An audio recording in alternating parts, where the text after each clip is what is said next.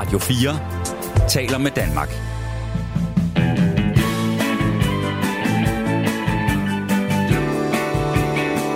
Velkommen til Only in America. Din værter er Frederik Dirk Skotlib og Mirko Reimer Ester.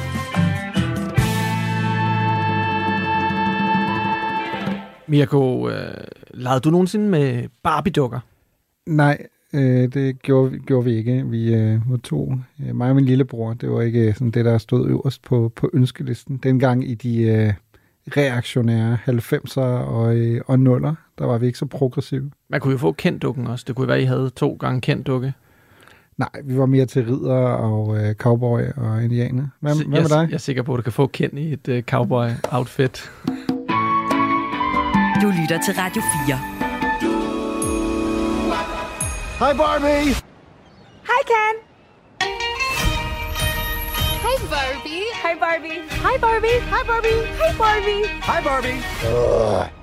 Hi, Ken. Hej Ken. Komediefilm er efterhånden blevet en sjælden genre. Men det er sommerens største film Barbie muligvis ved at lave om på. I thought I might stay over tonight Why?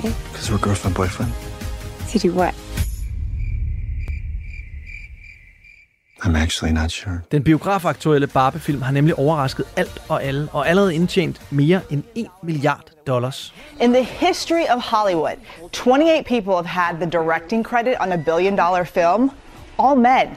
And for the first time ever, a woman can now be added to that list. Men hvordan skete det lige? Barbie-dukken, der først kom til verden i 1959 og revolutionerede legetøjsbranchen, har ellers været genstand for kritik de sidste årtier, fordi kritikere mener, at dukken med de lange, tynde ben repræsenterer et forkert kropsideal for små piger. Why are they so small? That no one's body looks like that. No one has boobs that go upright and stand like this. I mean, I wish, but they don't. And I think kids grow up and, and they look at this Barbie and they think, oh, amazing, I really want to look like this. Derfor var det overraskende at høre, at det var den feministiske indie-filminstruktør Greta Gerwig, som skulle instruere filmen. I'm just always interested in things that are messy and complicated and not just cleanly separated into like this is good and this is bad. Kunne det virkelig være opskriften på en succes? Barbie is one of the best pieces of satire right now, and it's funny seeing reviews not understanding its concept. Greta Gerwig did a fabulous job at mocking extremist woke culture, extremist feminism, and patriarchy while empowering women and healthy feminism. Vi kigger i dag på Barbies usandsynlige succeshistorie fra dukke til film. Hvordan USA har reageret på filmen, og hvorfor den har haft så stor kommerciel succes. Vi kigger også på Barbie som komediefilm, og om den kan bringe populære komediefilm tilbage i biograferne. Velkommen til Only in America.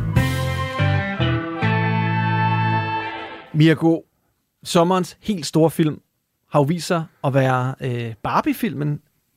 Det havde man måske ikke regnet med. Altså, dels fordi det er en komediefilm, og komediefilm har jo faktisk ret sådan, øh, svære vilkår for tiden, i hvert fald som, som sådan en, en mainstream-genre i biograferne. Det ser man ikke så meget, som man gjorde for eksempel tilbage i start nullerne og, og faktisk helt op igennem, øh, langt op gennem tierne. Og så fordi, at den jo er instrueret af en indie-film-instruktør, Greta Gerwig, som øh, er kendt for at lave gode film, men ikke nødvendigvis nogle blockbuster-film. Og så går den jo ind i et meget betændt emne, nemlig altså, ligestilling mellem mænd og kvinder, og, og tager groft pis på det. Er du overrasket over, at Barbie er blevet sådan en stor succes?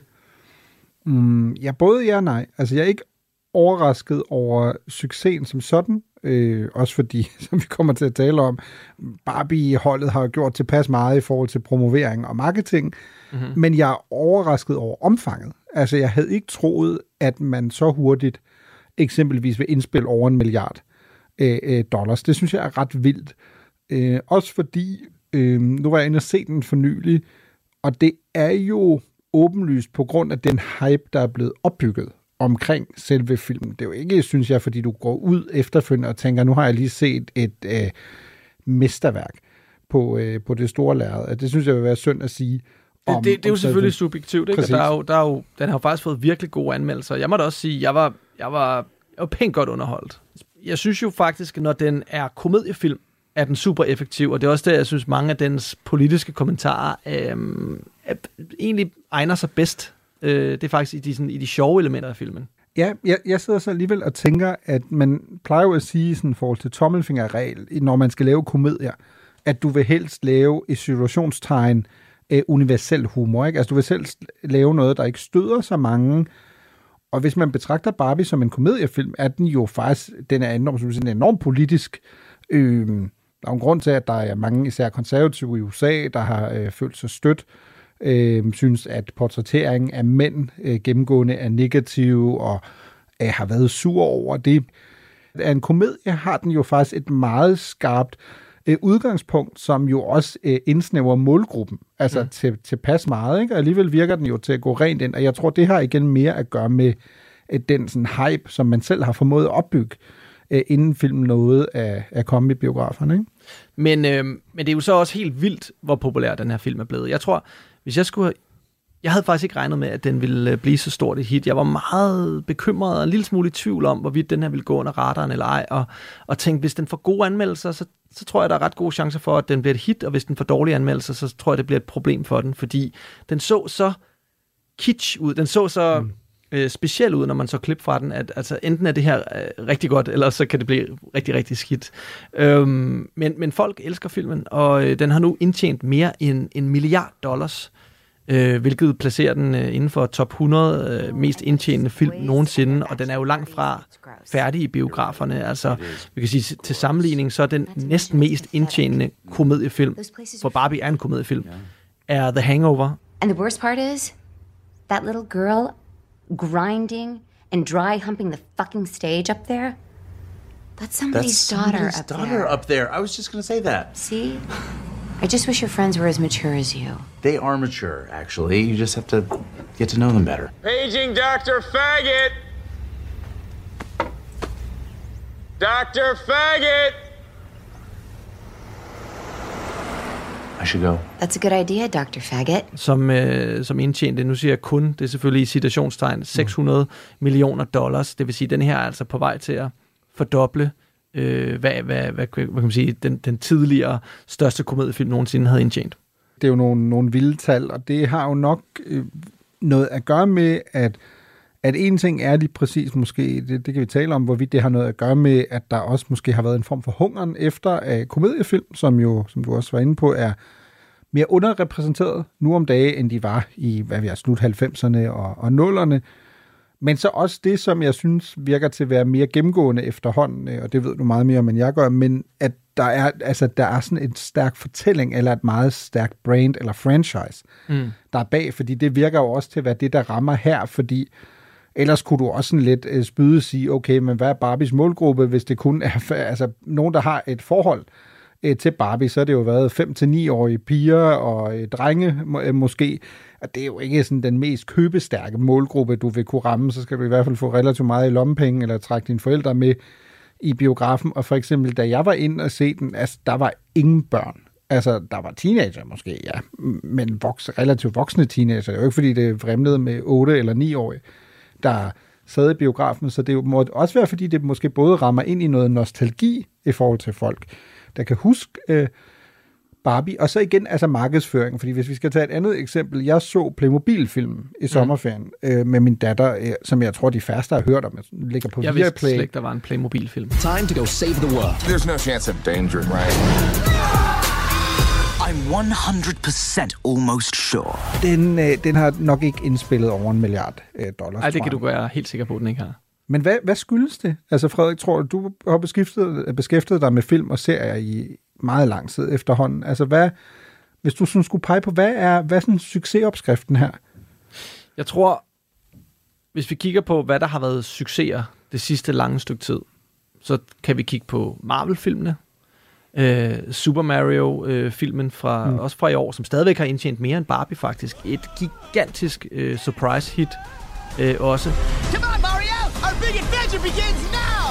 Ah, get it up, get it up, get Altså generelt er der jo en tendens, og det har der jo været i lang tid, øh, og nu siger jeg desværre, fordi jeg synes godt, det kan gøre filmbranchen lidt kedelig nogle gange, men at, at, øh, at folk sparer deres penge og kun bruger dem, når de skal ind og se film, som er enormt dyre, og som repræsenterer et brand, de kender i forvejen.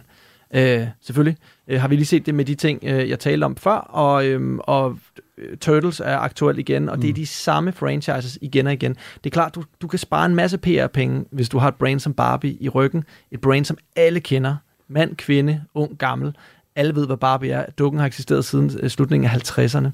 Og, øh, og så tror jeg igen det her med, at man, øh, man har spillet meget på den her kønskamp. Man var snedig, man udgav øh, Ken, altså Ryan Goslings øh, øh, Ken-sang. I'm just king. Anywhere else I'd be a tank. Is it my destiny to live and die a life of blonde fragility? I'm just king. øh, for ligesom også at vise, at det er en tiltrængt komediefilm, og vi kan faktisk tage lidt pis på den her meget ophedede debat, mm. som mange folk synes er, er opslidende og trættende, nemlig ligestilling og, og, og, og, hvad, og, og hvad det nu inkluderer. Ikke? Så jeg tror egentlig, det er sådan en ret perfekt øh, storm, for at bruge det lidt øh, fordanskede amerikanske øh, amerikansk udtryk, af, af, af mange af de her ting, og så selvfølgelig en mesterlig markedsføringskampagne. Now, Barbie is using a psychological bias called the mere exposure effect. And this basically states that the more often we see something, the more likely we are to prefer it. So, the more exposure Barbie gets, the more likely people are to watch the movie. Øh, det ved jeg også fra øh, kvinder, øh, tæ, øh, som er tæt på mig i mit liv, altså hvordan det har infiltreret deres Instagram-feeds igennem mm. øh, modeindustrien og øh, altså øh, kan man sige, store, gigantiske Barbie-huse, man har bygget i virkeligheden. Welcome to Barbie's Dream House. Come on in. Altså, der er, der er endeløs lang liste af, af markedsføringstiltag, som jo har gjort denne her film umulig at komme udenom, og det kan jo nogle gange være en risikabel strategi, ikke? Altså i det her tilfælde, der har man brugt 150 millioner dollars på markedsføring. Filmen koster 145 millioner dollars, så du har brugt flere penge på markedsføring, mm. end på at lave en meget, meget dyr film. In just this movie alone, there's been some collaborations like a signature ice cream with Cold Stone, makeup with NYX, and even a console with Xbox. In fact, there was even a collab with Architecture Digest where Barbie herself, Margot Robbie, takes you inside the Barbie dream house, which, by the way, you can rent on Airbnb. Og det er klart, det har vi set masser af eksempler på, at man tror, nu laver man noget, der bliver kæmpe stort. Vi blaster en markedsføringskampagne ud, og så, så bruger du, altså smider du en masse penge i, øh, i skraldespanden i virkeligheden. Ikke? Men, øh, men det har altså ikke været tilfældet her. Man har simpelthen gjort det rigtigt. Mattel har været, og, og, og filmproduktionsselskabet enormt dygtige til at, at lave den her kampagne. Men det er jo alligevel, synes jeg, stadig altså, imponerende, fordi, som du siger, vi taler jo om en, en film, der har, der har rundet en, en milliard i, i indtjening, ikke? Og fordi du kan jo også vende om og sige, jamen okay, der er massevis af markedsføring og så videre, men hvorfor skal du gå ind og se en film om øh, tøjdukker? Altså, det var sådan også sådan, okay, altså, hvad, hvad er det lige præcis appellen er, er i det? Og jeg må også indrømme, jeg sad måske også undervejs og tænkte, okay, det her er relativt sjovt i 15-20 minutter, øh, meget sjovt i pludselig at se sådan en, nu bliver det lidt til virkelighed øh, på, på det store lærred, men sådan en to timer lang udgave af den, synes jeg måske var også lidt i overkanten, ikke, i forhold til om, om selve historien kunne holde. Så hvad er det, du tror, der, der sådan gør, at man alligevel tænker, jeg skal simpelthen ind og se en filmatisering af Barbie, som Jamen, i bund og grund er en, dukke, en tøjdukke, der har eksisteret i 60 år. De har jo gjort, skabt en kampagne så stærk, at du er nødt til at være en del af snakken. Altså, mm. du kan godt vente til den kommer på streaming. Det er jo det store problem med biograferne i øjeblikket, at folk venter simpelthen bare, ikke? Altså, du mm. kan se den nyeste Ant-Man-film fra, fra Marvel floppede, øh, Den lille havfru floppede. Der er mange af de her film, der, der, der flopper. Indiana Jones er lige floppet. Mm. Fordi folk tænker, at jeg har jo Disney+. Plus. Jeg sidder jo bare og venter på, at den kommer på min streamingtjeneste her. Ikke? Men hvis du formår at skabe en debat, og hvad er bedre til at skabe debatter end kønnenes kamp, øh, så er du nødt til at gå ind og se den for at, at blive oplyst, og for at kunne være en del af den der watercooler snak, ikke? Altså stå ved, ved kaffeautomaten mandagen efter og tale med dine kollegaer om, øh, mm. synes jeg, det her var en fantastisk film for kvinder, eller du kan stå og være en sur mand og sige, jeg synes, mændene bliver rigtig dårligt portrætteret her, de er rigtig dumme i den her film, ikke? Så det er jo, det er jo altså, øh, perfekt, og jeg tror, lige snart du kan, du kan, du kan rodfæste det i noget politisk, og noget samfunds, noget debatskabende, øh, så kan du have opskriften på en succes reaktionerne har jo været meget forventelige, må man så også sige. Ikke? Det er jo ikke fordi, jeg synes, de har været så overraskende, at hvis du ligger til højre for midten... Ja, lad mig lige høre det. Altså, hvordan, hvordan har USA taget i, imod den her film sådan politisk? Fordi det er unægteligt en, en meget, meget politisk film. Det er den i hvert fald blevet. Og man kan sige, Greta Gerwig, som øh, er instruktør på den, og Noah Baumbach, hendes mand, som jo har hjulpet hende med at, at skrive filmen, de er jo kendt for at lave øh, film, som for nogen kan være provokerende. Ikke? Greta Gerwig mm. laver relativt feministiske film, øh, blandt andet lavede den fremragende Lady Bird. Og Noah Baumbach har jo blandt andet lavet den film, der hedder Marriage Story, som handler om et giftigt, giftig, giftig skilsmisse ikke? mellem Adam Driver og Scarlett Johansson. Så det er jo nogen, der altid bevæger sig, altså indie-filmskabere, øh, som bevæger sig inden for et sådan lidt politisk øh, Mm. potent øh, miljø.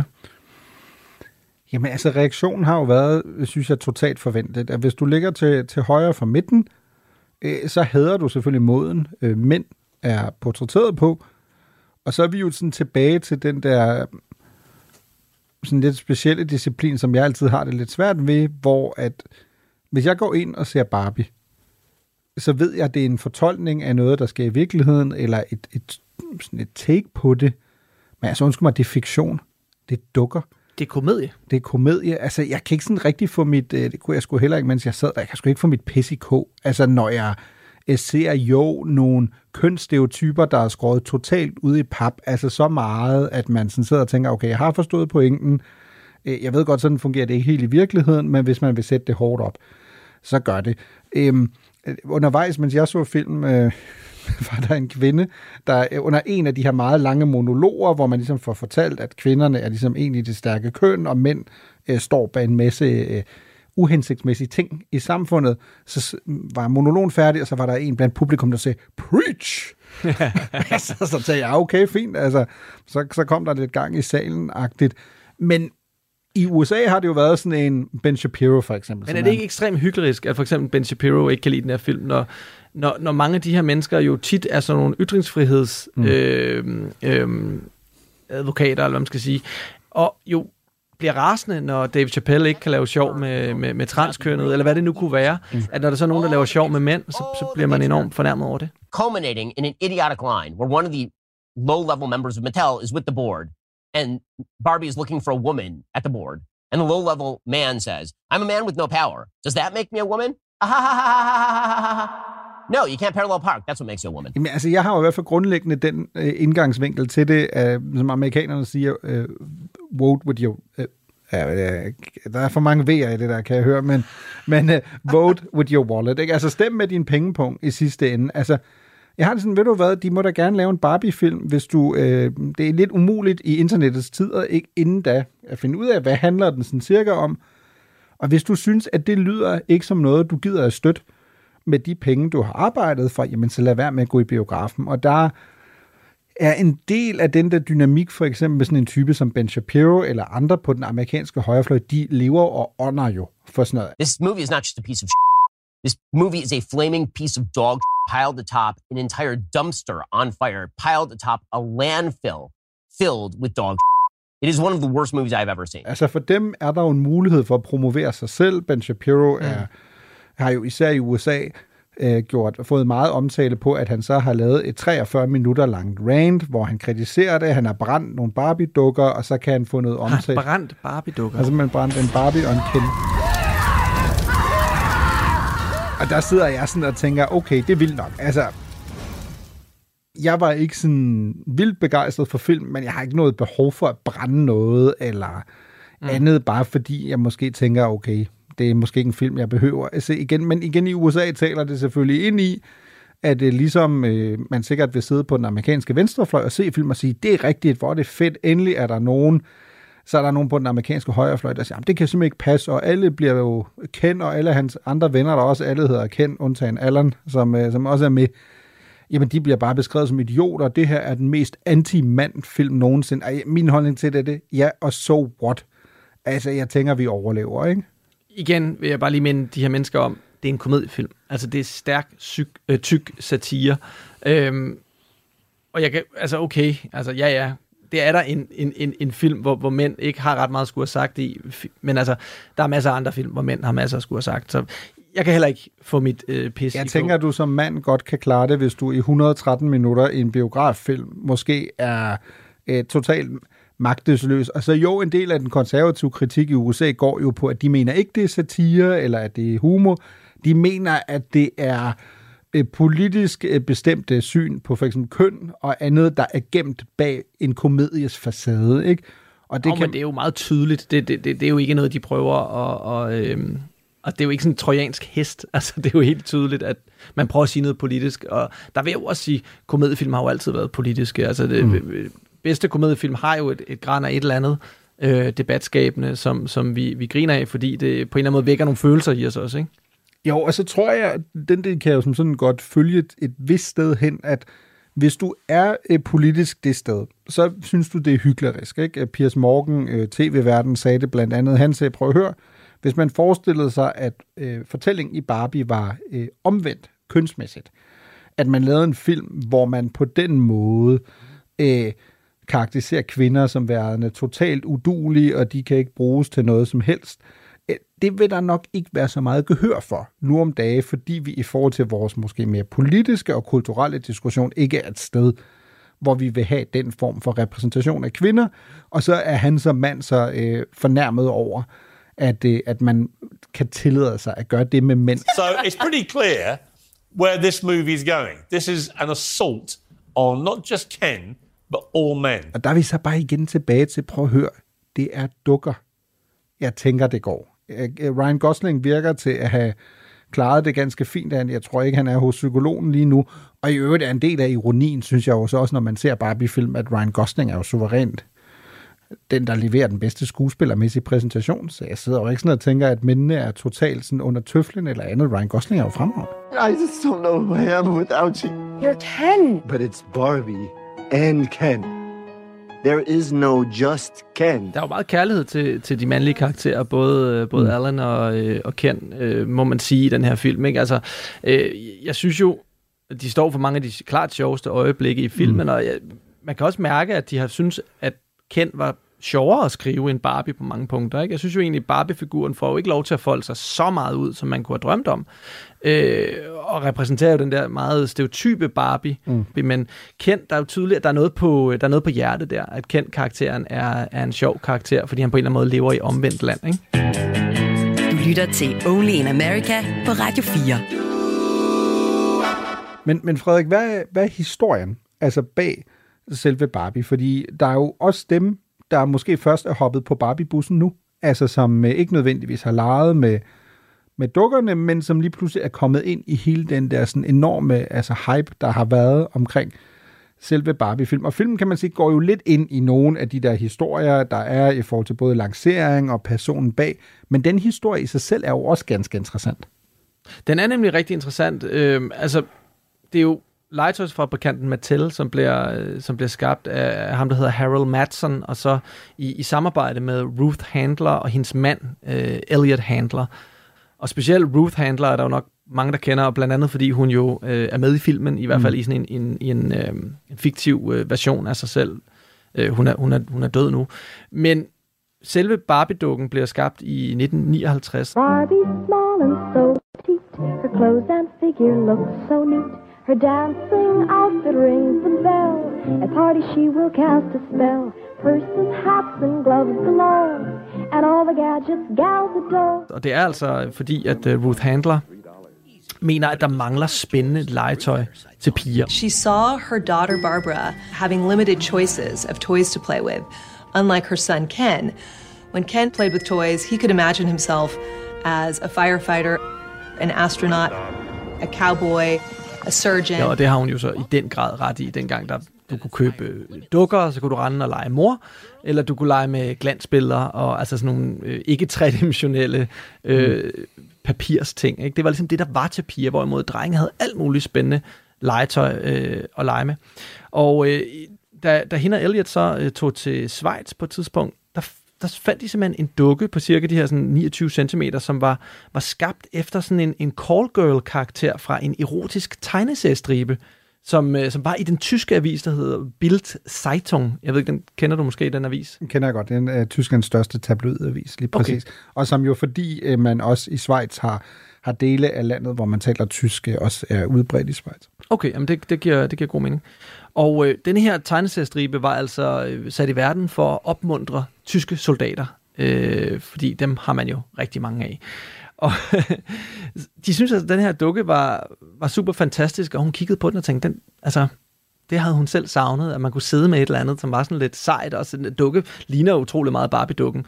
Altså den har talje, og den er sådan lidt sexet, fordi det var ligesom det, der var, der var formålet. Og øhm, den tager hun med tilbage til USA og tænker, kan, måske kan vi forme den om til noget, som vi kan sælge til, til, til middelklassebørn, som ikke er selvfølgelig, skal selvfølgelig have det, det sexede look, skal selvfølgelig skraldes fra, ikke? Øhm, og der øhm, timer hun så op med ham, der hedder Jack Ryan, som faktisk skaber selve dukken. Jack Ryan er blevet lidt glemt i historien, og Ruth Handler tog, øh, overtog, kan man sige, øh, historikken meget, når det kom til, hvem der egentlig skabte Barbie, og det var selvfølgelig også hende, der var idékvinden, men han skabte altså øh, dukken, og øh, den er ret tæt på faktisk, på den sexdukke. Man kan garanteret google sig frem til den, som, øh, som den tog udgangspunkt i. Og så var der så hende, der hed Charlotte Johnson, hun var den første øh, kjoledesigner, og havde, kom sådan selv fra, fra modeindustrien, og havde selv været model og sådan noget, så hun havde virkelig styr på, hvad for noget tøj Barbie skulle have på. Og så blev de selvfølgelig kaldt, opkaldt efter øh, Ruth og Elliots egne børn, Barbara og, og Ken. Men det var faktisk ret svært for Ruth at, øh, at få sine idéer omkring den her Barbie-dukke igennem, fordi alle i legetøjsbranchen, såvel som alle mulige andre mm. øh, erhvervsbrancher, eller erhverv, var, var selvfølgelig mænd. Og de kunne simpelthen ikke se ideen i den her dukke her. Den vil ikke sælge, og ej, det er alt for provokerende, og øh, så videre, så videre. Men det gik op for hende, at hvis hun kunne sælge ideen om en dukke, som kunne lære unge piger at opføre sig pænt, ræde deres hår, klæde sig ordentligt på, og i sidste ende gøre sig selv attraktiv nok til at kunne finde en mand at blive gift med, så kunne hun sælge de her dukker, fordi det kunne de her forældre se en idé i til deres egne børn. Men heldigvis kan man sige, at dukken så kommer ud, så bliver den jo i langt højere grad altså bare et sjovt stykke legetøj for mm. piger. Øhm, dengang, der, det er klart, at, at, at mænd så på, på den her dukke på en bestemt måde, men men piger, altså ideen var lidt mere, at hun var et, øhm, et tom canvas, man kunne putte tøj på. Ikke nødvendigvis, at selve Barbies krop skulle seksualiseres på nogen måde. Det er jo noget af det, der har været kritikken af Barbie-dukken, at hun er for tynd, hun har for lange ben, hun, øh, hun sætter et øh, usundt kropsideal op for, øh, for, for kvinder. Men, men en af grundene til faktisk, at hun er så tynd her i starten, er for, at de overhovedet kan få det her tøj på dukkerne, mm. som jo kan være ret svært at få af og på Barbie-dukker. Det har jeg dog prøvet at, at sidde og lege lidt med.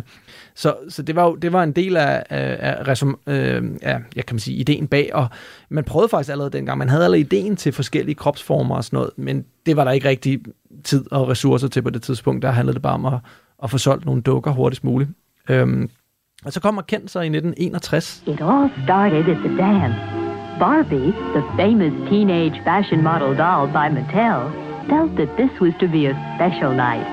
And then it happened. She met Ken. And somehow she knew that she and Ken would be going together.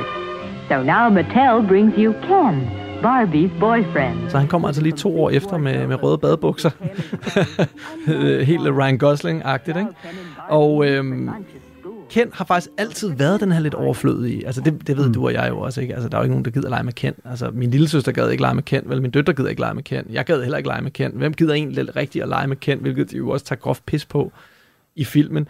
Øhm, og hele ideen var, skulle hun så giftes med Ken? Nej, fordi Barbie repræsenterer den tid, inden du skal giftes, hvor du har det sjovt, og hvor mm. du går op i dit tøj og dit hår, og hvad man nu gik op i dengang, eller hvad gerne ville have kvinder gik op i dengang.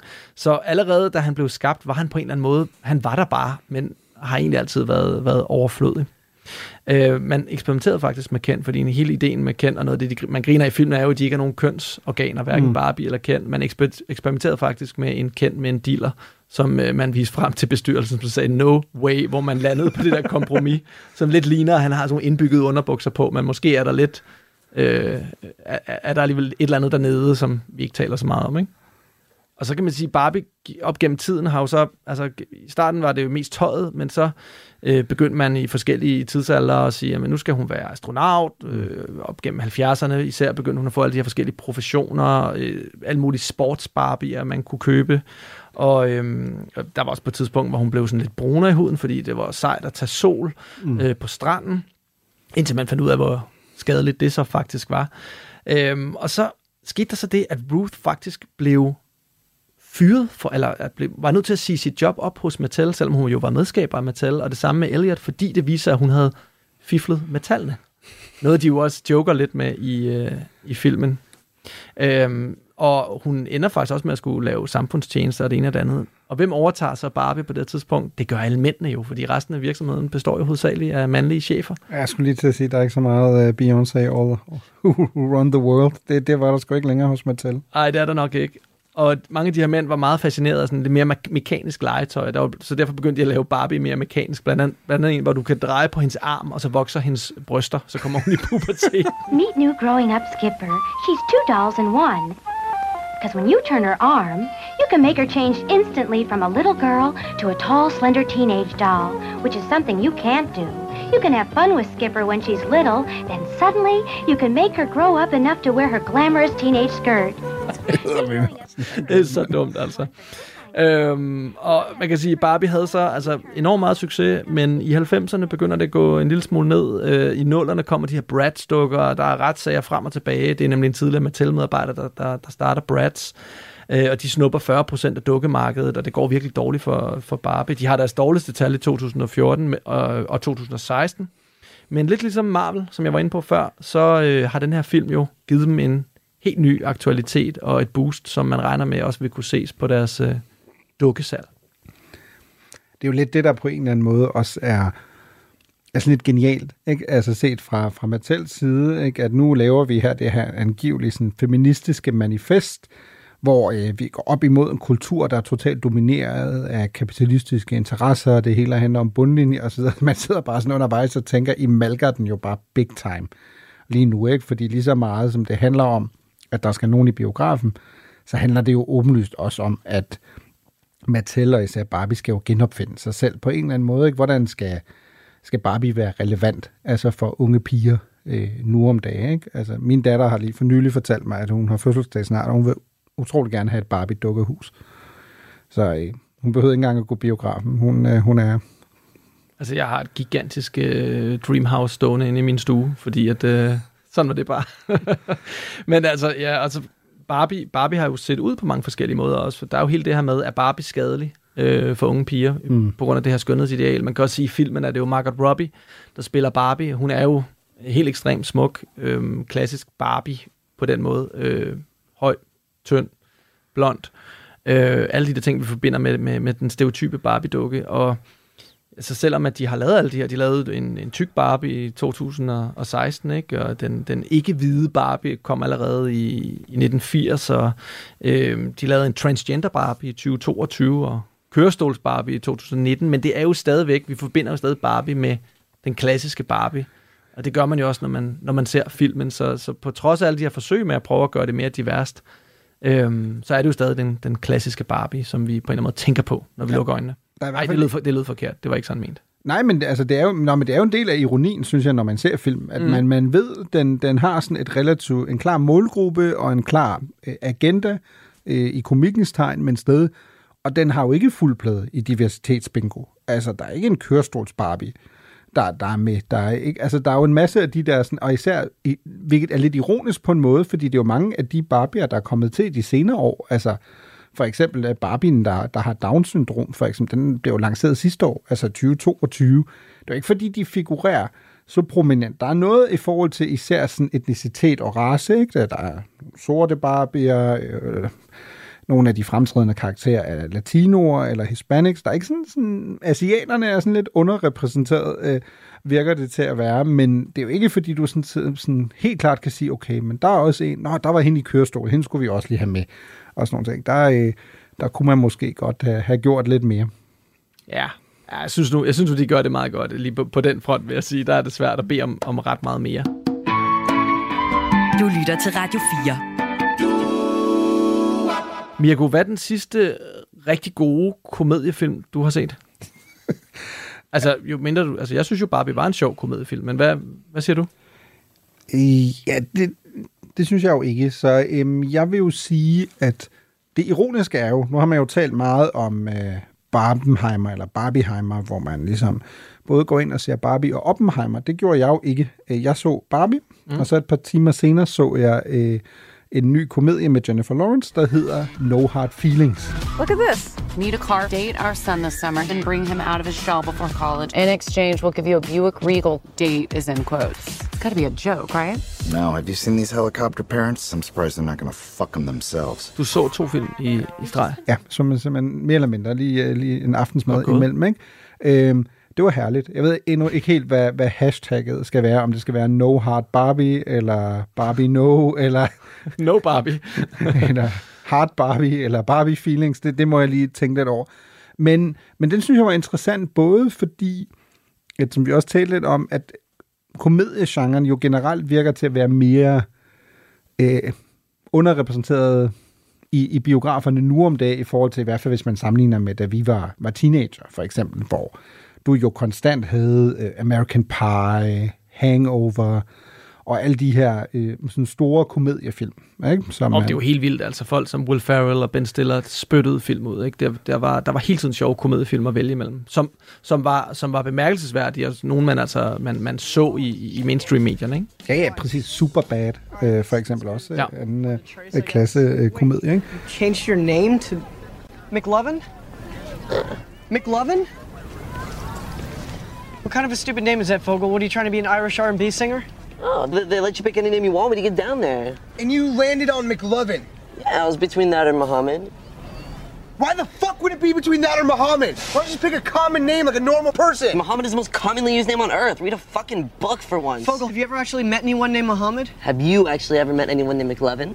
No, that's why you picked a dumb fucking name. Fuck you. Øh, Så jeg var inde og se uh, No Hard Feelings med, med Jennifer Lawrence, og når jeg fortæller dig plottet, kan du allerede høre kontrasten til, hvor vi er i forhold til Barbie. Plottet er, at øh, Jennifer Lawrence uh, har arvet sin mors hus, øh, men så stiger grundskylden enormt meget. Hun betaler ikke til tiden for inddraget sin bil, og det betyder, at hun kan ikke længere arbejde som Uber-chauffør, og så kan hun ikke betale sine regninger.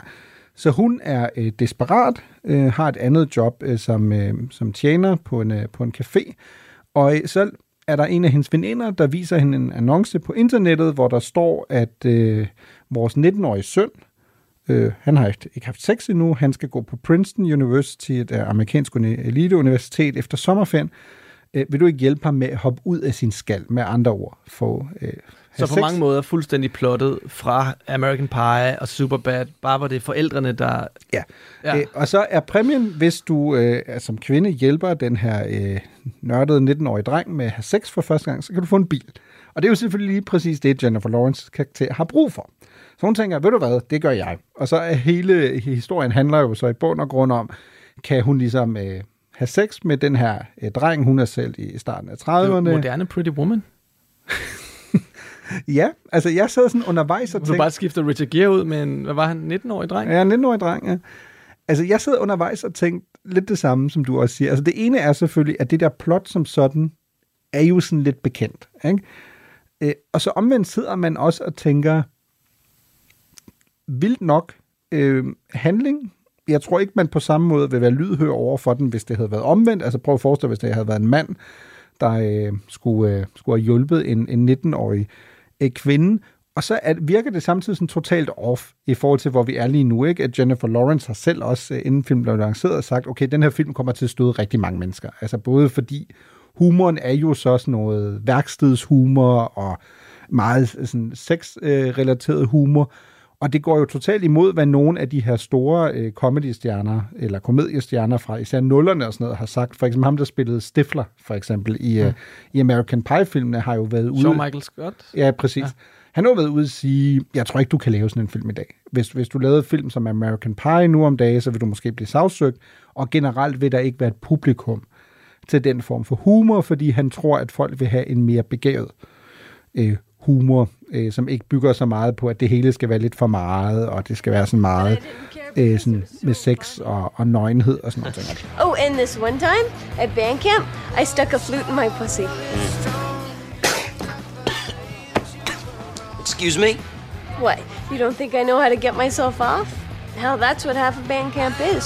Sex ed. So, are we gonna screw soon? Because I'm getting kind of antsy. Der må jeg jo bare sige, altså så kan jo folk jo være glade for, at jeg typer, primitive typer, som jeg stadig findes, fordi jeg elsker jo sådan nogle film, og jeg var vældig godt underholdt af, af No Hard Feelings, men altså i USA indspillede den øh, 15 millioner øh, dollar den første weekend, og filmen kostede 45 millioner at lave, ikke? så det er jo ikke fordi, det er en blockbuster øh, overhovedet. Nej, nej, det er ikke øh, som da, da komediefilm efter komediefilm øh, indtjente penge i biografen for, for en 10-20 år siden. Øhm, jamen, det er spøjst, hvordan komediegenren på en eller anden måde er forsvundet, og hvorfor. Øhm, jeg tror da helt sikkert, der er noget om det, som, som Sean Michael Scott han siger. Nu håber jeg, det er det, han hedder. Jeg, det, jeg har ikke tænkt på ham i 20 år, men lad os kalde ham Sean i hvert fald. Øh, fordi der er jo selvfølgelig også det her med, at man nu om dagen er enormt bange for at træde folk over tæerne øh, med det, man laver. Og humor bygger jo klassisk set, noget humor i hvert fald, og meget af det humor, vi vokser op med, bygger jo på, at man, øh, at man griner lidt af hinanden, med hinanden, kald det hvad du vil, men i hvert fald, at, der, at, at, at man, man ikke er bange for at trampe lidt hen over øh, andre folk, og, og, og skabe nogle stereotyper, som vi alle sammen kender til, og dermed kan grine af dem. Og det er, enormt svært at gøre i 2023. Øh, jo mindre selvfølgelig man, ligesom i Barbie, bare griner af mændene, og så håber at mændene. Men igen, så får du også nogle Ben Shapiro-typer på nakken. Ikke? Så det er næsten umuligt at lave noget, der ikke får mm. kritik, hvis det skal være sjovt, fordi hver gang der er nogen, der griner, så er der nogle andre, der, der, der føler, sig, øh, føler sig trådt på, på en eller anden måde. Og det er jo lidt ærgerligt, vi sætter os på komedieseriefronten. Der er, altså, du skal ikke ret mange år tilbage før, det vrimlede med gode komedieserier. Silicon Valley, Veep, you name it, The Office, Parks and Recreation. I dag er der slet ikke særlig mm. mange af de her sådan rigtig gode kvalitetskomedier øh, tilbage. Jeg synes, det er super ærgerligt. Jeg savner komediefilm. Jeg savner at gå i biografen og grine sammen med andre mennesker. Og det, det gav Barbie mig altså. Det, det må jeg altså indrømme, mm. fordi da jeg var inde og se den, der grinede folk øh, stort, specielt sådan den første halvdel af filmen, som jeg synes er, er klart det stærkeste. Øhm, men, men vi er altså kommet langt kommet langt væk fra, fra komediefilmen som sådan en, en, øh, en moderne mm. blockbuster. Og man kan selvfølgelig sige, at mange af de andre typer af film, vi går ind og ser nu om dagen, har stærke elementer af komedie. Ikke? Altså hvis du kigger på de, de 100 mest sete film, så er der ikke ret mange komediefilm, eller øh, med af de mest indtjenende film, var, mm. hvad, jeg, hvad jeg prøver at sige. Men mange af dem har jo, altså en film som franchise som Shrek, har jo masser af komedieelementer. Despicable Me, mere børnefilm, men de er jo ret sjove. Mm. Okay. Øh, det samme kan du sige om Marvel-filmene, specielt Thor-filmene. Der er jo masser af humor i de her film, så måske humoren også har fundet sin vej over i, i, i andre film, og så som jeg nævnte tidligere, det her med, at man sparer måske pengene til de helt store film, som kræver virkelig kræver, at du går i biografen for at se dem, for at du får den fulde oplevelse. Jo, og så er der jo også noget... Øh, du var jo tæt på, han hedder øh, Sean William Scott. Sean William Scott. Godt, men, du slog det op. Men, øh, nej, nej, det vidste jeg selvfølgelig. Øh, men det er det. jeg overhovedet ikke, jeg overhovedet ikke slået op. Øh, men... Øh, Altså, jeg tror, der er jo den der, men så er der også igen streaming. Altså, du kan heller ikke rigtig komme udenom, ikke? Der er jo ja. nogle af de, de store, øh, der så laver øh, eksklusive aftaler, ikke? Og så i stedet for, at du skal ind, og hvad vi har set, Adam Sandler øh, film i biografen, så skal du lige pludselig på Netflix, eller Kevin ja. Hart, eller... Ja, der bliver lavet masser af komedier til, til netop Netflix, ikke? Ja. men de ikke er... Altså, de, de er ikke så gode. Altså lad, lad os sige det som det er. Det er ikke sådan top-notch komediefilm, som, som vi husker dem fra før i tiden. Øh, men, men det er rigtigt, de har, de har den mellemstore film generelt, det gælder ikke kun komediefilm, men sådan en mellemdyre mm. film til de der 80-100 millioner dollars, det lyder meget for os danskere, og det er ikke så meget i Hollywood, øh, dem, dem ser man ikke så frygtelig mange af i, øh, i biograferne længere. Det er reserveret til, til de der 200-300 million, millioner øh, dollars dyre film. Men, men har det altid været sådan, fordi det, der er jo nogen, der siger, men prøv at høre, øh, en af grundene til, at øh, komedier er, er faldet så meget i, i gunsten, det er fordi for eksempel i USA specifikt, samfundet er polariseret, og der er ingen, der tør øh, at lave øh, komediefilm længere, fordi du kommer til at støde nogen. Det er der jo massevis af amerikanske instruktører, også Joe Rogan, øh, komikere, ikke? Ja. komikere osv., har også været ude at sige, at det er det. Og der sidder man jo bare sådan lidt og tænker, jo, selvfølgelig er USA et meget polariseret samfund nu, og måske også mere end, end de seneste øh, årtier, men der er jo massevis af måder, du vil kunne gribe det an på, uden at være altså så polariserende. Ikke? Altså, der vil jeg jo nok mere tænke, at tror du ikke, det har mere at gøre med sociale medier? Eksempelvis, at du er bare bange for, at det kan godt være, at der er massevis af folk, der godt kan lide din film, men det er bare relativt nemt at få en shitstorm på, på nakken. Ikke? Jo, altså, jeg tror, det har noget med det at gøre, men jeg tror, til syvende og sidst vil de her firmaer jo gerne tjene penge. Mm.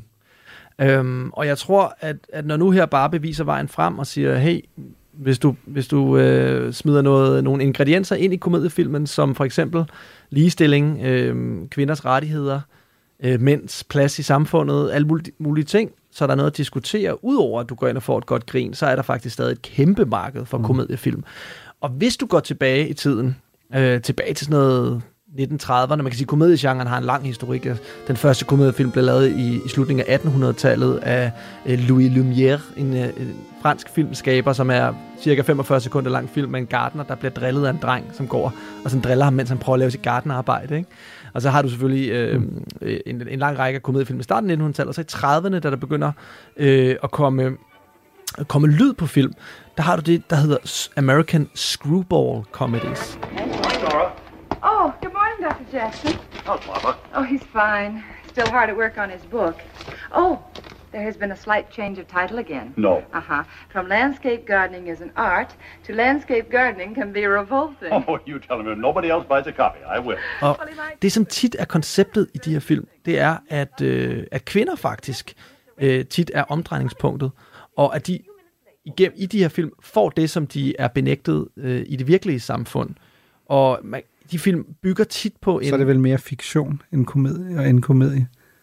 Jamen, komedie er jo fiktion. Ja, Det- jo. det- ja, på det her tidspunkt er det i hvert fald. Mm. Ikke?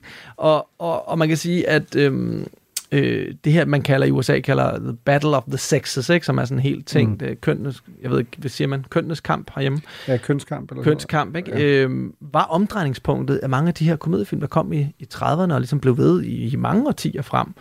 Øh, så det er jo det er jo ikke noget nyt, det som Barbie går ind og gør. Det er en klassisk ting fra komedie, og det er måske en af de sidste ting, som man kan, kan tillade sig at gøre i komedie, fordi komediefilm har jo virkelig presset grænserne, ikke? Altså jeg kan huske, min far, han viste mig den der film, der hedder The Party med Peter Sellers. Peter Sellers jo som en genial morsom, og en af min fars helt store helte. Mange kender ham måske for de der Pink Panther-film, ikke? Mm. Øh, han lavede den film, der hedder The Party, hvor han, er, øh, han spiller en indisk skuespiller, What is that idiot doing?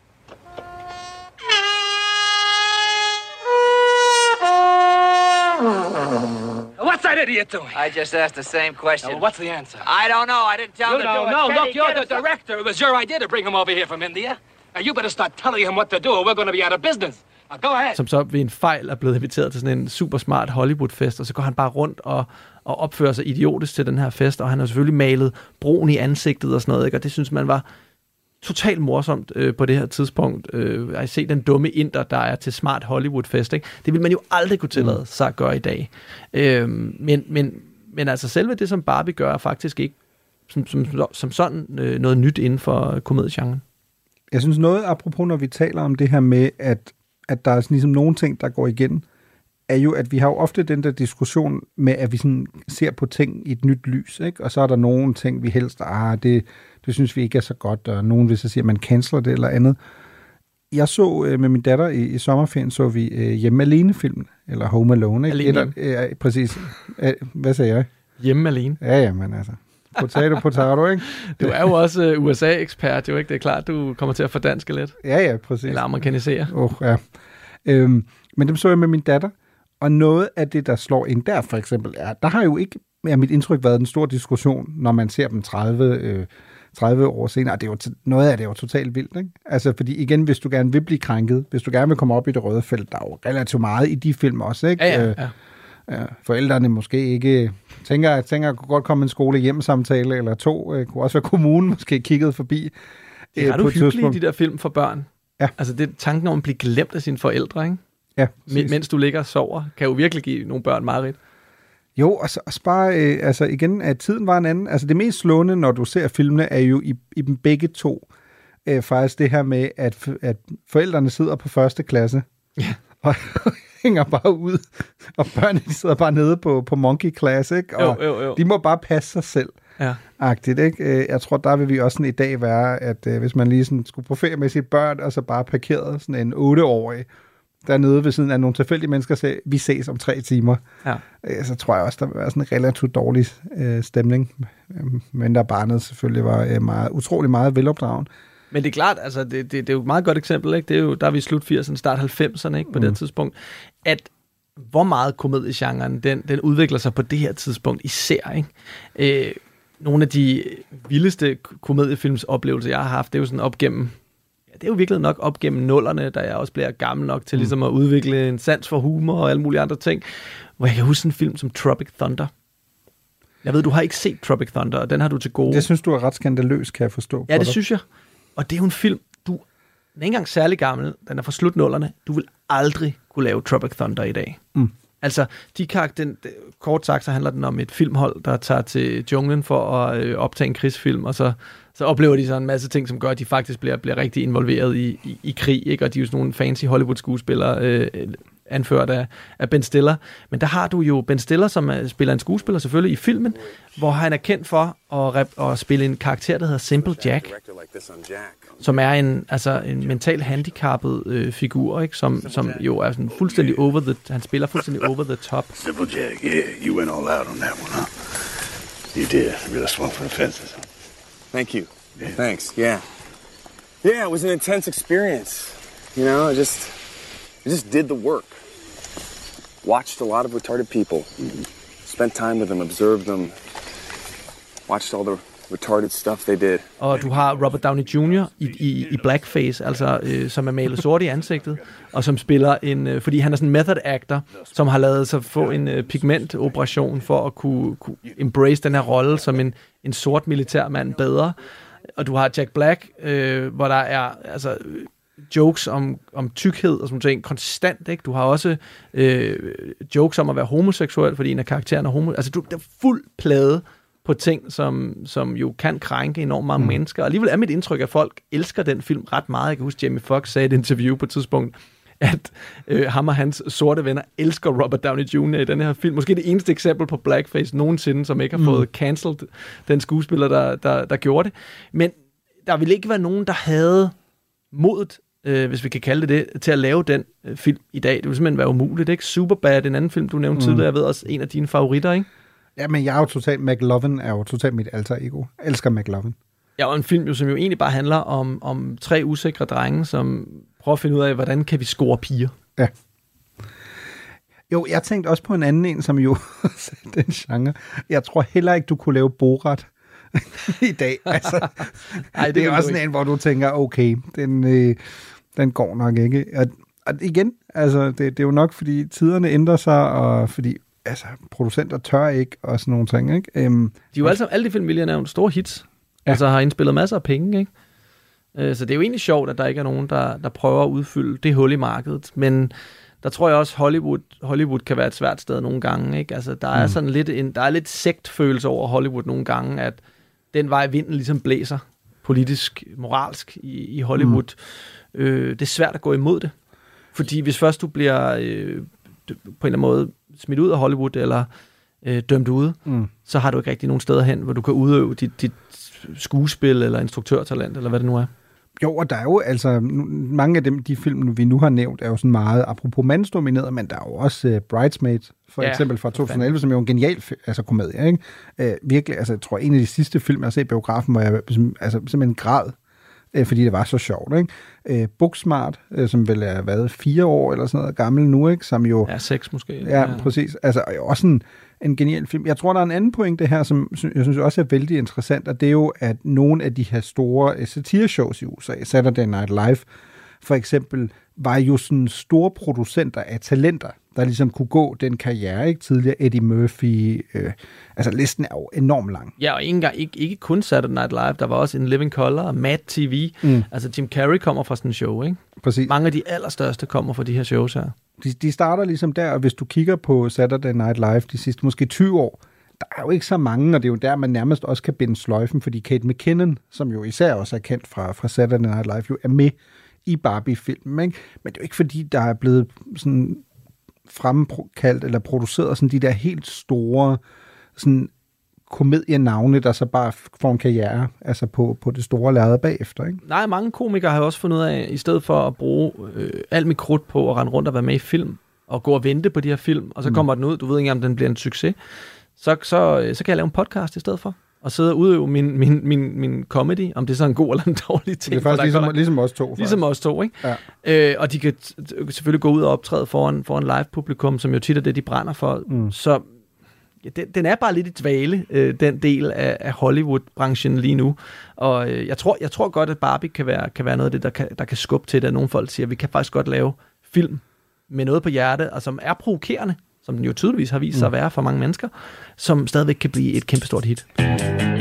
Du lytter til Only in America på Radio 4. Der er jo, øh, jeg bliver jo nødt til at spørge dig om noget øh, til sidst, øh, min kære kultleder. Fordi der er jo nok også noget, der har provokeret dig gevaldigt i, øh, i den Barbie-film. Nå. Og det er jo øh, det danske indslag, som oh. jo simpelthen ikke er med. Hiya, Bobby. Hi, Ken. You wanna go for a ride? Sure, Ken. Jump in. Det er jo på en måde med. Jamen jo ikke rigtigt. Altså, Nej. hvor er den rigtige Barbie Girl-sang? Hvor er Aqualene? Ja. Hvor er René Diff? Hvor Søren og Claus? Ja. Prøv, jeg, jeg er faktisk fornærmet over det, fordi sangen Barbie Girl er et fænomen nærmest lige så stort, som Barbie-dukken er. Altså, den musikvideo har langt over 1 milliard visninger på YouTube, og det er altså et nummer fra 96, hvor der ikke engang fandtes YouTube. Altså, der går jo Det er 10 en af- år, før YouTube overhovedet er en ting, før der er overhovedet nogen, der kan uploade den. Og mange af de her gamle kæmpe hits, de har ikke specielt mange views på, på YouTube, hvis du går ind og kigger på dem. Men den her, den, den er en, det er en sensation. Alle kender denne her sang. Hvorfor bruger de ikke den sang i filmen? Jeg er chokeret over det. Men det, synes du ikke, det er mærkeligt? jo. jeg, jeg, ikke- jeg, jeg, er Du kigger helt skræmt på mig. Jamen, jeg kan, fordi jeg kan mærke, at jeg bliver nødt til at komme op i gear nu, fordi jeg kan mærke, at du, øh, det, det er noget, der øh, Ej, jeg, går dig meget nær. Jeg, jeg, jeg er bare overrasket over det, men de har måske vurderet, at den er for, altså, for brugt. Men ikke til det her program.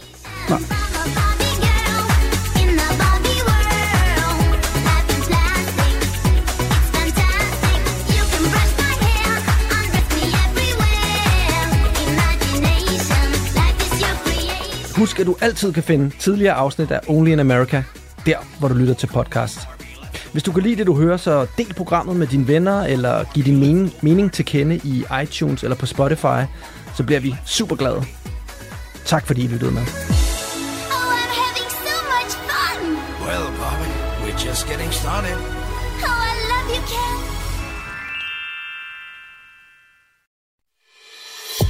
Du har lyttet til en podcast fra Radio 4.